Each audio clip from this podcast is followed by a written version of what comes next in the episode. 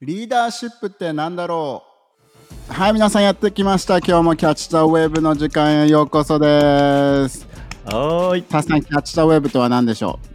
はい、キャッチ・ザ・ウェブとは神様から学び、より大きな将来へ進むために励ましを受け取るチャンネルうウです。ェイウェイウェイいいですね、いいですね。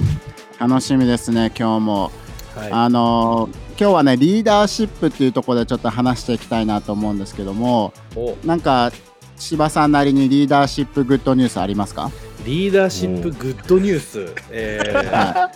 むずあのー キャンパス牧師としてさまざまなリーダーが立ち上がってることを見れてることがグッドニュースですね。おおすごいいいですね。やっぱ嬉しいよね。新しい人がいろんなことにチャレンジしているとかね。自分のリーダーシップっていう存在に気づくっていうのはすごく嬉しいよね。うん、うんいいね、いいね。ターさんはさ、なんかこの今リーダーシップっていう話になるけどさ、うんあの教会に来る前とかっていうのは自然的にとか率先的にリーダーシップを発揮する方だった？えっとね、なんかタイトルをついたリーダーシップっていうのは全然やったことないんだよね。なんかこのうん学級委員長とかさうんチームのリーダーとかそういうのは全然やったことなかったけどあのいたずらとかそういったことに関するリーダーシップに関してはものすごかったね今思うと。うん悪ガキだったんですね。悪ガキだったマジで。それに関して。すごいね。それがやっぱでも真のリーダーシップかもしんないよね。そういった人を導けるっていうね、みんなでやろうぜって言えるってことでしょ？いやもう本当にもうそうもうすごかったよね。ちゃんと役割を与えてこれを指示してそれをそのタイミングで実行させるっていう。そして俺 俺だけ怒られないっていうやつやってたから。いや、それはもうやっぱ、あれだね、助けは生まれ、育、生まれてからのリーダーなんだね。ナチュラルボーンリーダーってやつですね。持って生まれた才能ですね。矛先最悪だったけどね。自分のカタカナ英語を芝に直されるって今日。ナチュラルボンリーダー。なんちゅうスタートだ。芝はもともとそういった才能っていうのはさ、あった。うんうーんあったのかどうかっていうところは分かんないけどでも人前で何かをやるとか引っ張るのは好きだった。ああ、そうなんだ。うん、なんか言い方変えたら目立ちたがり屋だったかもしれない俺は。ああ、わかる。うん分からなくていいわ。そこの境界いらないわ。わかるわかる俺今もそうなのか？いや、ちょっとあの、ボボーダー、あの、芝さんはあの、話をするのが好きだからね、やっぱランチとかね、自分の話を聞いてっていう、俺の話を聞けっていう瞬間。懐かしい。いそういうふうに見てるの懐かしい俺のこと。見てないよ。俺見てないけど、やっぱ自然と、その、注目の的に、その、引き寄せる力はあるなっていうふうに見ている。あそれはマジでそう思うねありがとうございます。そう輪の中心になるのが早い、すごいよね。うんね、すごい、ターさんすごいよね、なんかね。いやまあ本当にねもう芝が1個話したらもうそこにいる20人ぐらいがみんな集まってくる求心力よ、求もう、急磁石かお前みたいな感じ。いや本当にそういつもそれが起きてるありがとうございます。すごい。リーダーシップ。じゃあ、結構2人ともさ、そういった気質とか資質みたいのはあったかもしれないけど、そこのポジションとかいうところでは、そこまで今までだったら、教会来る前はリードとかはしてなかった。なんかキャプテンとかさ、うん学級委員長とか、何かのサークルの、ね、リーダーとかいう経験は芝はない？俺はね、いつもどちらかというと、あの、アシストだった。副、なんちゃう、副キャプテンとか。あそうそうそうそううん。いつもサポートに入る側だったね。あ。へえ。タワさんは？俺はもうねほとんど記憶にないかななんかそういったよりもそ何かに熱くなるのができなかったタイプだからじゃなくて熱くならない人たちをまとめてなんかこっちで遊んでようぜっていう いたわ、そう感じの嫌な嫌なそう嫌なタイプだったんだよね多分組織で考えたら嫌なタイプだったと思うなるほどね。やっぱいるいいろんなリーダーがいるからね、でもね。そうだね。うん、でもなんか今回はね、そのジョン・マックスウェルのリーダーシップのね、あの本とかから学び、かいつまみながら一緒にみんなとね、リーダーシップってどういったことなんだろうって話せればいいなと思うんだけど、うん。なんかその中でもやっぱジョン・マックスウェルが言ってたのは、すべてはリーダーシップによって浮き沈みするっていうふうに書いてあるけど、なんか2人の経験の中でなんかその両方経験したことある。まず一つはそのリーダーがあんまり良くなかったからいい結果を生めなかった瞬間。と、うん。やっぱりリーダーがすごく素晴らしかったからいい結果を見えたっていうあのす日本代表風に言ったらあれですよね。あの向こう側の景色を見れたという。向こう側の景色。うん。なんだっけ、うん。ワールドカップ日本代表。なんだっけ？わかんない。違う。向こう側の景色を見れまあそんな感じね言いたいことがある。多分聞いてくれてるみんなも感じ取ってくれていると思うけど、芝はじゃあ、うん。教会に来る前とかに、はいはい。あまり、教会に来てから話しちゃうとちょっとセンシティブになっちゃって、教会に来る前に、にあまあでも自分のリーダーシップが良くなかったからうまくいかなかったっていう自分の、あの、しくじり先生的なやつだったらいいとは思うんだけど、うんそのリーダーシップがうまく発揮できていなかった、リーダーがそこまでちゃんとリードしていなかったから、あの、いい結果が生まれなかった経験ってなんかある？いやー、すごいね。難しいね、それ。あのー なんだろうね。自分自身がで言うと、うんそうだななんかあるかななんかパッと思い浮かぶものがないんだけれども、うん。客観的に、客観的になんか自分がそこにいたっていうよりかは、客観的にその組織とか何かを見てたとき、あのーに、やっぱり、例えば、あのー 自分がアルバイトをしていた時のお店の中の、まあ、雰囲気だったりとか、自分が入っ入って間もない頃とかであったのは、やっぱりそのリーダーのキャラクターっていうものが、そのよ良くない部分っていうのが、そのお店の中でちょっとこう、伝染しちゃっていて、うんなんかそその良くない部分を良しとしちゃってるみたいな、こう文化が根付いちゃってるようなバイト先っていうのは、自分もこういろいろバイトやってきたけれども、あの、目の当たりにしたことはある。確かに。うんうんうん。バイト先よくあるよね。てか、それやっぱりターさんだよね。その、悪 悪者たちをそれやっぱターさんだよね そこターさんのそのさっきの話 うんうんうん。いや、俺もね、あの、バイト先のことを話そうと思ってたんだけどさ、うんパスもらうとしたら。そう。だってバイトで、その日のシフトのリーダーが誰かによって、全体の雰囲気が全然違くて、うんで、めちゃめちゃなんか忙しい時に機嫌悪くなるリーダーがいると、俺。ね、居酒屋でバイトした時は、その日が一番グラス割ってた。意 図意図的にですか、それは？ん？意図的にですか？意図的じゃない。あもう、あの、ガチガチになっちゃって、怒られたくないから余計パフォーマンス落ちて、なんか10本ぐらい、あの、ジョッキを運んでるやつを一回ひっくり返したことあるんだよ。ねおー。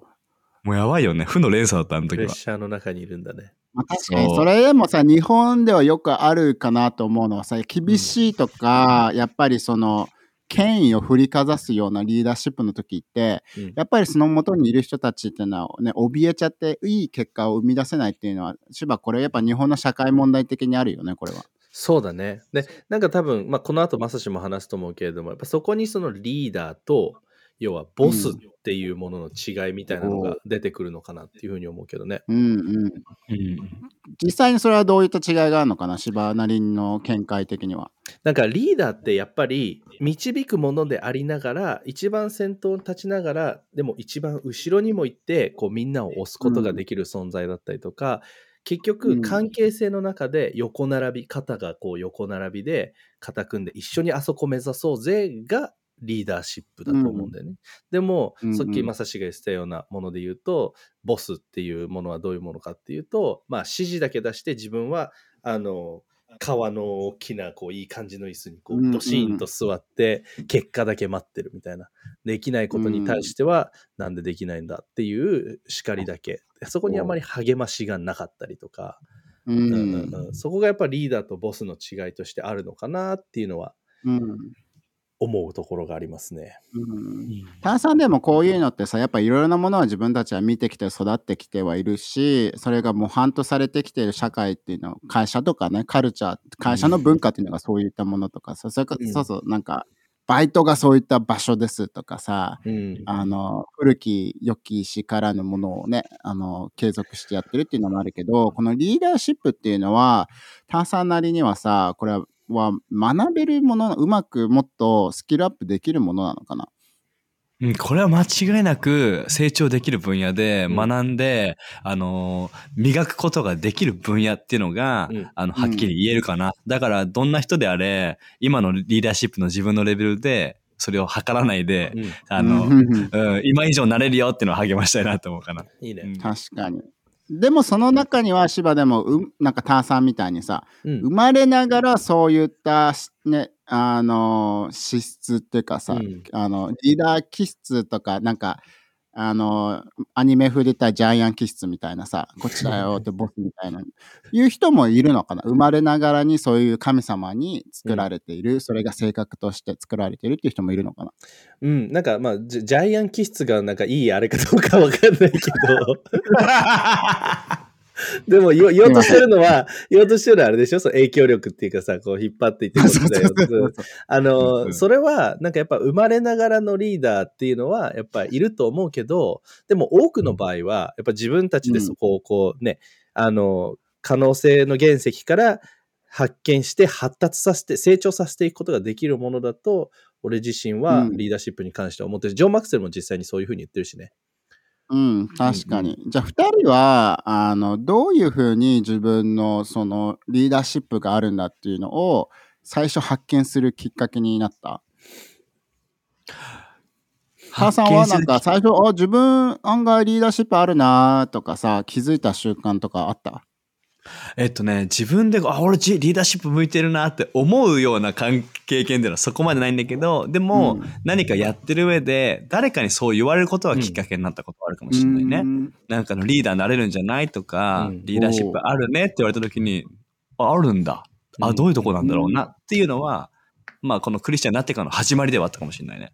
おー芝はどういうふうにさ、自分のリーダーシップに気づき始めたの？俺も一緒で、やっぱり自分のリーダーが自分にその言葉をかけてくれて、リーダーシップの才能があると思うよ。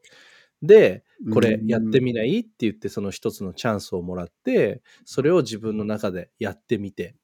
で、人がついてくる、チームが立ち上がるであったりとか、やっぱそういうのを見ていく中で、あこれ楽しいなとか、これすげえな。うんうんうん。結局自分一人以上のことがそれによってさ、起こすことができるわけだからさ、なんかそこからこうリーダーシップの凄さっていうのを見出したのは、あの、経験としてある。うん。逆にさそのライフハウスではさグローコースとかその、性格診断っていうのもやってみたらっていうふうにさおすすめすることがあるけどうんそれを通して自分のリーダーシップとかスタイルとかをあー学ぶきっかけに助けはなった？うん、これはね、本当に俺のリーダーシップ、リーダーとしての人生を変えてくれたきっかけなんだよね。性格診断っていうのが。うんそれまでのリーダー像が、やっぱり周りにいる素晴らしいリーダーたちと自分の性格とかを比べてしまうことがあったんだよね。うん。こうこういうリーダーになるためには俺はそういう風になるべきだから、ちょっと違うけどそっちに寄らなきゃいけないとかっていう時があったりとかしたんだけど、性格診断で俺があの自分の性格の長所と短所を知るきっかけになって、神様が語ってくれたのは、これを使ってリーダーできるんだよって、うん。このままでリーダーになれるんだよって語られた時に、すごく自信を持つことができるようになったっていうのがあるね。うんうんまあ、だから自分を知るっていうのがまずリーダーシップにあの気づく第一歩。またはねまだ周りの人からの声っていうのがあると思うけど、うんうん。芝はじゃあそこから言われた時にその自分のじゃあリーダーシップあるのかもって発見しました。うん。その後はじゃあどういうふうにそれを成長させて発達させていったの？やっぱりそのリーダーから学ぶ自分の周りにいる模範の、模範の近くに自分を置いて見て学ぶもそうだしやっぱその考え方っていうものをこう知っていくっていうのが自分の中ですごいあの一つ意識してたこと。なんかこういう時にどういうふうに言うんだろう。この状況に関してはどういうアドバイスしてあげるんだろうとかさそういうのを見てたりとか、あとは実際実践してみる。なんかじゃあそのチャンスをもらって人を引っ張るだったりとか何かうん。組織チームを立ち上げるだったりとかそういうチャンスをもらった時にやっぱそのリーダーがやってることを真似てやってみてそして実際にこうどうなるのかっていうところをやっぱ実践して、でも正直言っていっぱい失敗したし、あの、そう。でもその失敗から学ぶっていうのがめちゃくちゃ自分の中では大きかったかなって思確かに。うんまあ、とりあえずやってみるとかいうことだと思うよね。う。うん。うん私やっぱなんか、じなんかゼロっていうね、やっぱ何かしら与えられてる才能だと思うからこそリーダーシップっていうのがね、そのいろんなもののさ、あの0から10だとしたらどこかしらのレベルにはあるわけじゃん。うんうんうんでそこの中でやっぱりそのそこをやっぱ成長させていくとかもっともっとネクストレベルに自分のリーダーシップを上げていくことでなんかリーダーがねもっと上手にリードできるようになったら周りの人がどんどんどんどんそれをね恩恵を受けてうんもっともっといい伸び伸びとしてあの才能を発揮できるきっかけになると思うんだけど、あの助けはなんかそこの自分の長所とか自分のリーダーシップに投資してあの学んでいっている途中だよでもいいしこういうことをしたよっていうことはなんかある？ああ、その自分の長所って、あそうだね。まあ、俺にとってのその、リーダーとしての成長で大きかったのは、やっぱりこう、まあ、マサシの質問とちょっと離れちゃうか分かんないけども、うんうん。でもそのお教わりやすい心を持ち続けるっていうのは、うん。あのすごく重要だったかなってのを思う。なんか、うんうん自分のリーダーだったりとか自分を見てくれてる人の言葉とかでそれを跳ねのけるんじゃなくて、うん。でちょっとチクッとあちょっとあそこ触れられるかっていう時もあるけども それでもあ自分の成長のために言ってくれてるんだな、うん。よしこれを自分のものにしよう。神様助けてっていうのであのーなんていうの？自分のそのそこまあそこの部分はその成長するべき部分を教えてもらって、うん。それを受け入れるっていうのが一つあるのと、えーうん。ね自分のと得意なところって言ったらやっぱり励ますこととかあのっていうのをね自分の長所だと俺は捉えたりとかしてるけど、うんうん他の人の励まし方とかを見ながらあこういう風に言われたら確かに俺嬉しいなじゃあ俺もそれ実践しようっていうような感じのことはしてるかな？うんうんううんん、確かに。なんかやっぱいろいろなさ、リーダーシップとかリーダー像っていうのはある上で、やっぱでも、心が柔らかいっていうのはどれにも値するよね。使える心だったり、教わりたいとかいう言葉、プライドが邪魔しないっていうのは大事だと思うし、なんかこの中でもさ、4つのタイプのリーダーシップとかいろいろなものはあるかもしれないけど、うん。なんか一つはさ、その、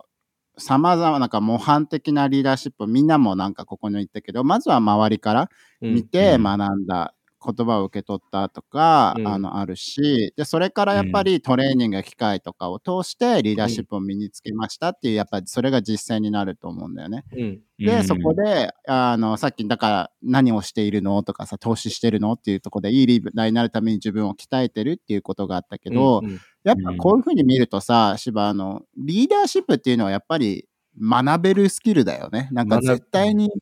誰でもなれるものなのかな、これは。例えば、内向的な人でさえ素晴らしいリーダーにこれはなれるものなのかな？あのそのリーダーになるのに対して内向外向っていうのは正直あのあまり関係がないのかなっていう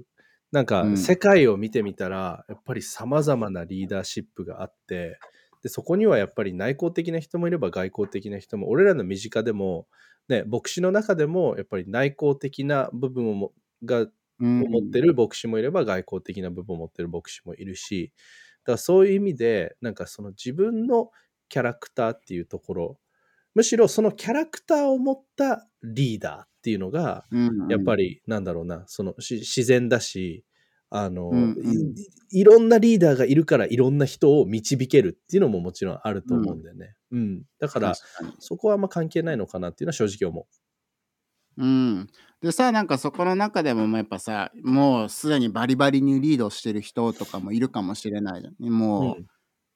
いろいろな社長をしていたりとかさ、うんうん。その牧師協会の中でもいろいろなリーダーシップを持っていろいろな面でリーダーシップって発揮できると思うからそれがなんか生まれつきの人もいればうん。なんか最近そのトレーニングされ続けてますっていう状況の人もいればさ、最近気づきましたとか、最近それに触れましたっていう人とか、全然そんな気がつきもしませんでした。私でいいんですか？みたいな人もいるわけじゃん。うん。うん。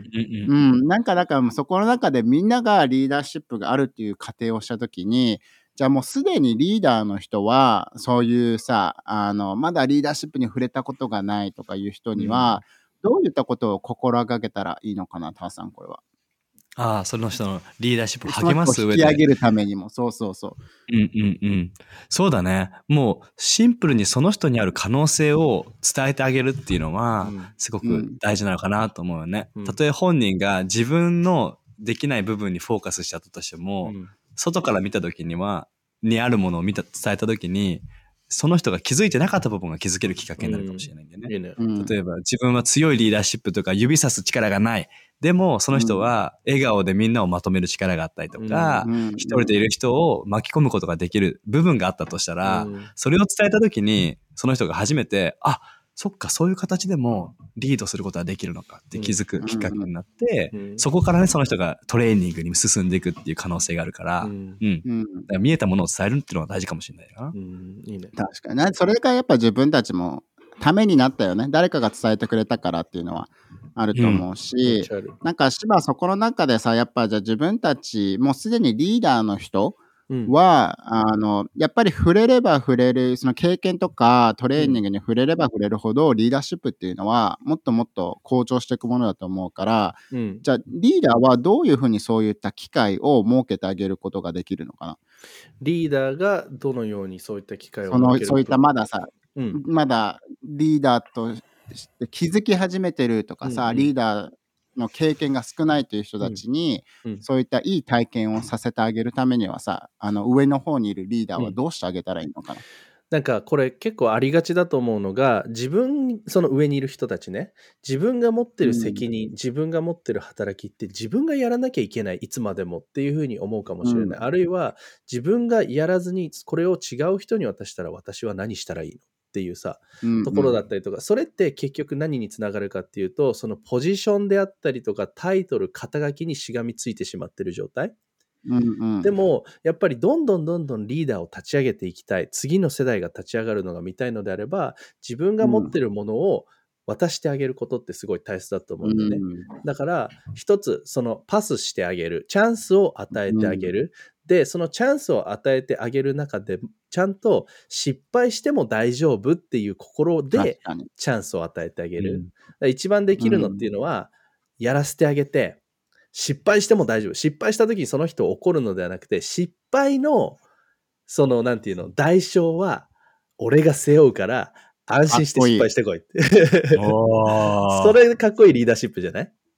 かっこいいうんな。確かにねそれをやらせてあげる。で、ジョン・マクセルも言ってるけれども、それをやっていた時にリーダーは立ち上がる。そしてじゃああなたはどうなるのかっていうと、あなたにはさらに高みのリーダーシップ、新しい責任、うん役割が与えられるから心配しないでっていうふうに言ってるんだけれども、確かに。うん、それすごい大切じゃない？ぱそこがさあのリーダーシップとかリーダーとうん。ただマネジメントする人の違いっていうのはやっぱタワさんそこにもあるんじゃないかなと思うのがやっぱリーダーだと人を導いたりさ上のどんどんどんどん人をねリードしていくけどなんかただマネジメントとか管理する人ってさもうそれだけでいいわけ。ただこれをやればいいとかさその成長とかその先を考えられてないんだけど、うん。あのターさんなりにそのマネジメントをするマネジメントとリーダーシップの違いってターさん的には何がある？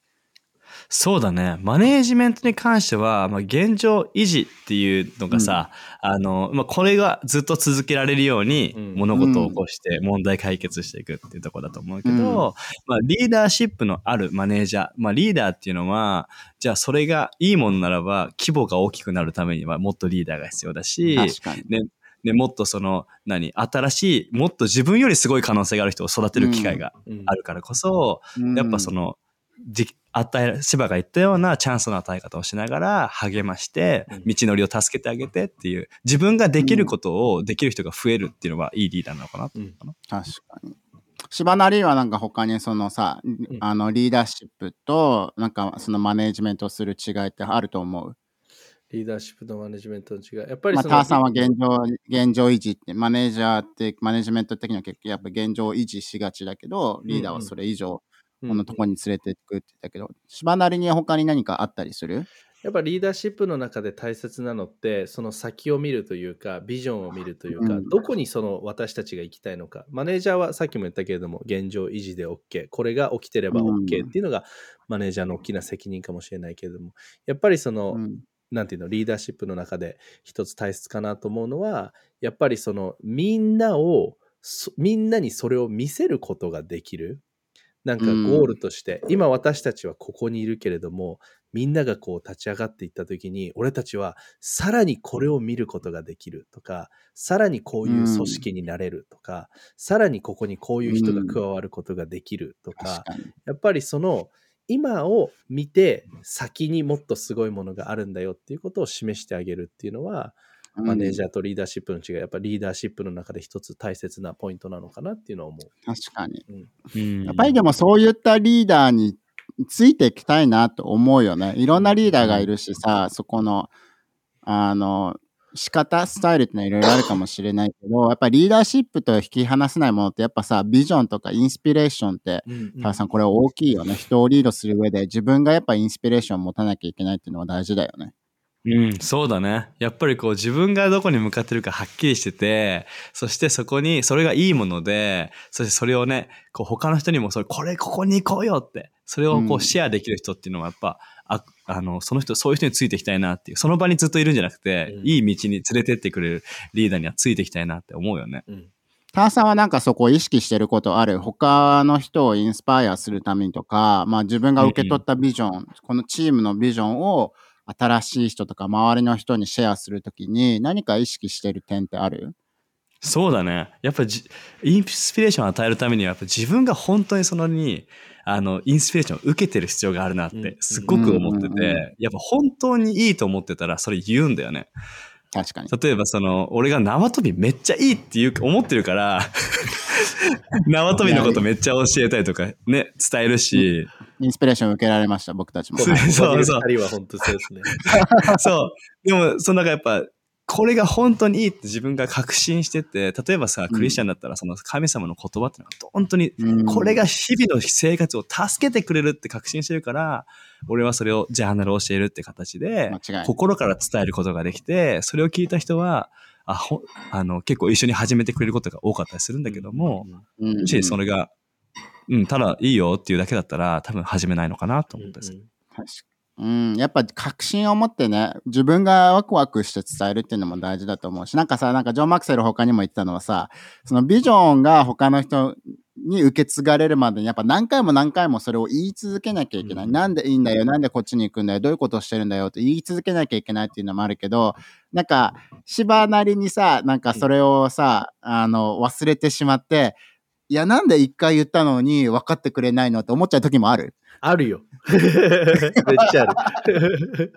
でもやっぱそれは自分が見てるものであって、なんか写真を見せれば簡単なんだけれども、写真を説明するってなると、やっぱりいろんな角度からそれを教えてあげないといけないじゃん。なんかこの海の色はどういう色でとか、なんか砂浜はこれぐらいでとか、なんか、それが今夕方なのか朝、朝方なのかとか、か、こういっぱい人がいる景色なのかどうかとかさ、今それでみんなが見た写真ってなんかどういうものがあるかわかんないけれども、でもそれをより明確に、明確に、明確にしていくためには、そこにさらに何回も何回もこうね、同じ情報であったりとか、さらに詳細的な情報であったりとかっていうのは加えなきゃいけないと思うからこそ、やっぱりその見せたいもの、目指してるものっていうものがあるのであれば、何回も何回もそれを繰り返すっていうこと。うん、ロドさん見てても思う。ロドさんってやっぱりビジョンを持った時にそれを繰り返し言う？うん、うん、そこの繰り返しの力っていうのはすごいものがあるなっていうのは常々思ってる。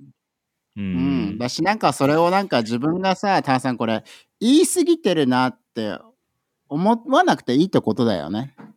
うん、そうだね。まあ、言ってる側は何回も言ってるって思うけども、うん、でも聞く側は2回目に感じるかもしれないし、確かに。あの、たまにあるのが話してて、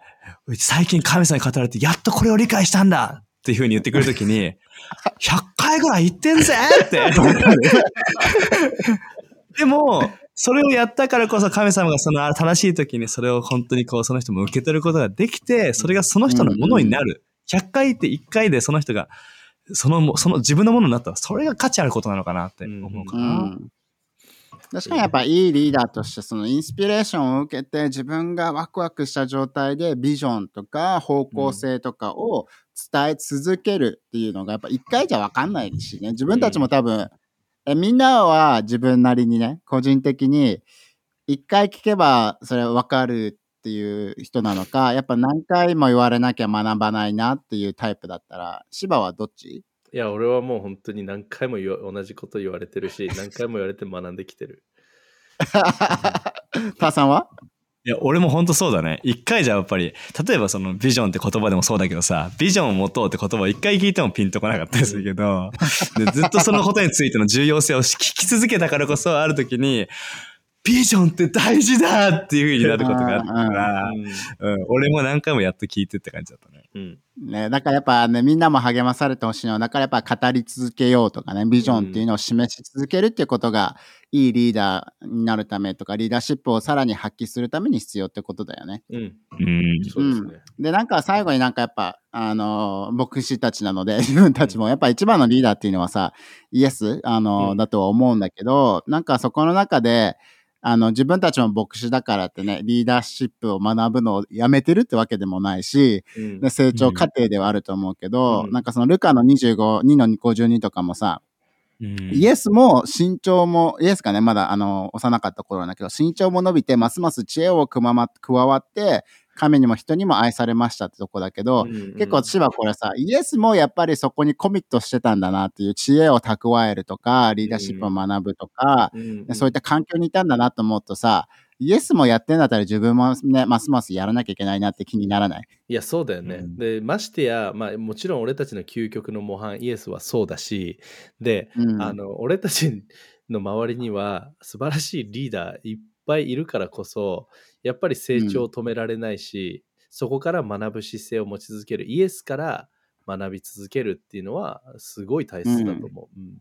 うん、だし、ターさん、これがやっぱりさ、究極のさ、あの、す姿っていうかさ、やっぱ神様にもそういうふうに愛されて、好意を持たれて、それだけじゃなくて、やっぱり周りの人にも好意を持たれるっていうのは、すごく素晴らしいリーダーの証じゃないかな。うん。いや、そうだね。やっぱりそのなんか、ね、神様を愛してるけど、でも一人バッチ、一人だけじゃなくて、イエスは本当人の間にいたっていうところだからこそ、うんねその中でね、許して、そしていい環境を築き、いい言葉を出しっていうのが、やっぱりその、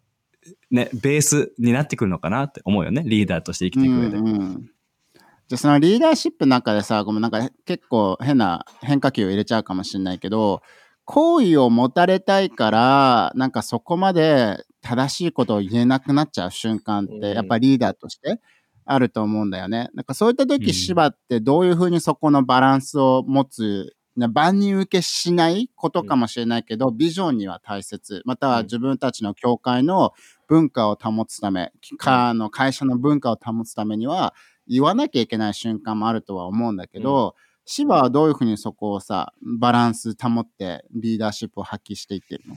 なんかやっぱりそれはその好意を持たれたいって自分自身のことだけだと思うんだよね。でもリーダーシップの中で大切なのって人の人生引き上げること。人みんなで一緒に高みを目指していくことだと思うしだと思うからこそ、やっぱりそのそれによってつまずいてしまうものがあるのであれば仮にそれがその人の耳に痛い言葉であったとしても、言ってあげるっていうことがまず愛だと思う。うんうん、それによってその人が改善されて変わっていくっていうことができれば。で例えばなんかあのこの道まっすぐ進んだらあの絶対崖になってる。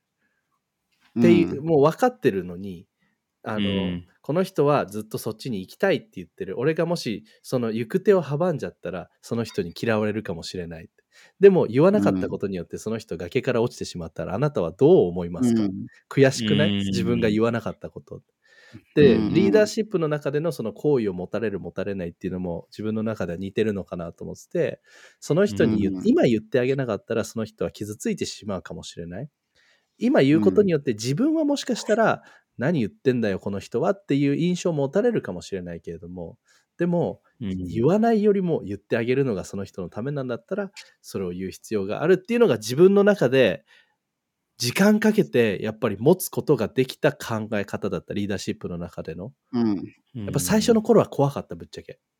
う。うんん。でもさ、やっぱローマの14の17から18にもさ、うん。ね神様の王国っていうのはね、飲み食いのことじゃなくて、義と平安と、やっぱ精霊の喜び？だからこそです。だから、キリストに使えるものは、だからこそ神様に喜ばれて、また人々に認められるのですって書いてあるけどさ、うんたださんやっぱこれはさ、そのやっぱいいリーダーとして万人受けというよりかは、やっぱ神様に使える神様のうん目の中で正しいことをし続けた時に自然と周りからのその承認っていうかさ、うんあの認められるってこともついてくる好意を持たれることもさ自然と来るものなのかなやっぱそういうのは。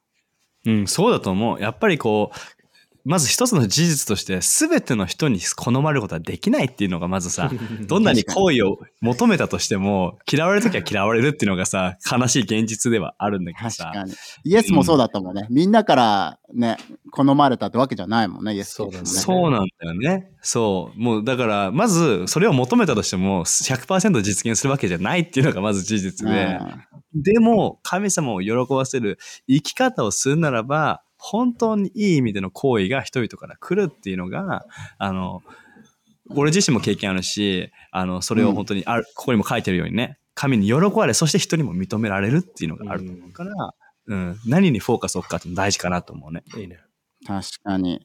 まあでもなんかこれはやっぱ素晴らしいスタートだなと思うのがやっぱリーダーシップってどういったことなんだろうとかリーダーってどういったことなんだろうってまず知るのをきっかけでやっぱ自分のね将来とか次のステップっていうの見えてくると思うしなんかターさん最後に総括するとみんなに何か一言伝えたいことはありますか？うん、そうだね。もしきこれ聞いてる人に言いたいのは、あなたが今どんなリーダーシップの対する考え方だとしても、神様はより大きな人生に呼んでて、うんそしてあなたもリーダーになれるっていう、あなたもその影響力を使って人に使えることができて、人を導くことができて、より良い場所、イエスの場所に連れて行くことができるっていうのを、このね、あのエピソードから、あの、まず知ることからスタートしてほしいなと思いました。確かに間違いないですね。だからちょっとさ、芝最後にさ、このやっぱ、リーダーシップで悪い経験があったとか、うんまあ、自分ってリーダーになれないんじゃないかなと思ってるとかね、さらにもっといいリーダーになりたいんだよと思ってる人、いろいろな、ね、タイプの人がいると思うから、とりあえず聞いてくれてる人たちのために芝最後に祈って終わってくれるかな。はい。じゃあ祈ります、はい。イエス・キリストありがとう。あなたが私たちのリーダーシップの模範でいてくれていることに感謝します。えー今これを聞いてくれている人たちの中に持っている様々な考え、ね、自分はリーダーになれないんじゃないか、ね、自分は、ねえー悪い経験をしてしまった、ね、いろんなあー考えを持っている人がいるかもしれないけれども、でもイエス、あなたが今、一人一人の心を、ね、励ましてください。ね、あなたが与えてくれたその才能を通して、あなたが作ってくれた私たち一人一人、ね、本当に人々をいい方向に導いていくことができる。自分が持っているギフトを通して、自分の情熱を通して、ね、私もリーダーになれる。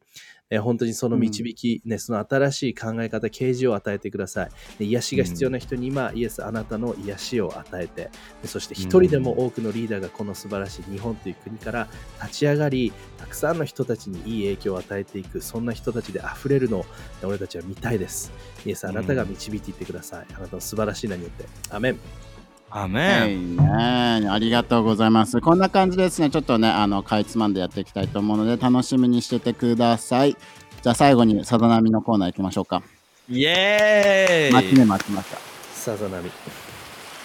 どうぞしたね柴さん。さざ波コーナーということでですね、リーダーシップにまつわるさざ波なんですけれども、えーうん高校生の時に、えー担任の先生の誕生日をお祝いしようっていうのがあって、で、当時自分と、まあ、あと二人、えーまあ、クラスの、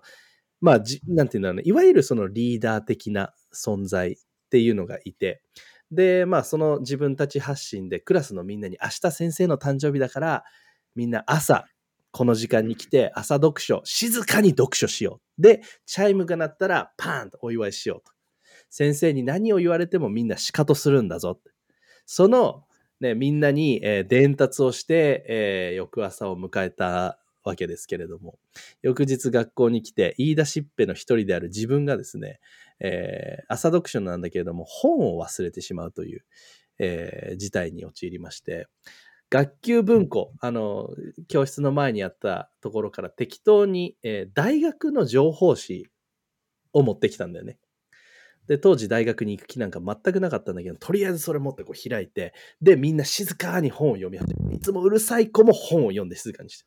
で、先生が教室に入ってきて、おはよう、つって。あれどうしたの？つって。で、その言い出しっぺ3人の、三人のうちの1人目のところに行って、あれどうしたの？今日みんな。なんで私のこと仕方するの？でもそいつもちゃんと本を読んで静かにしてた。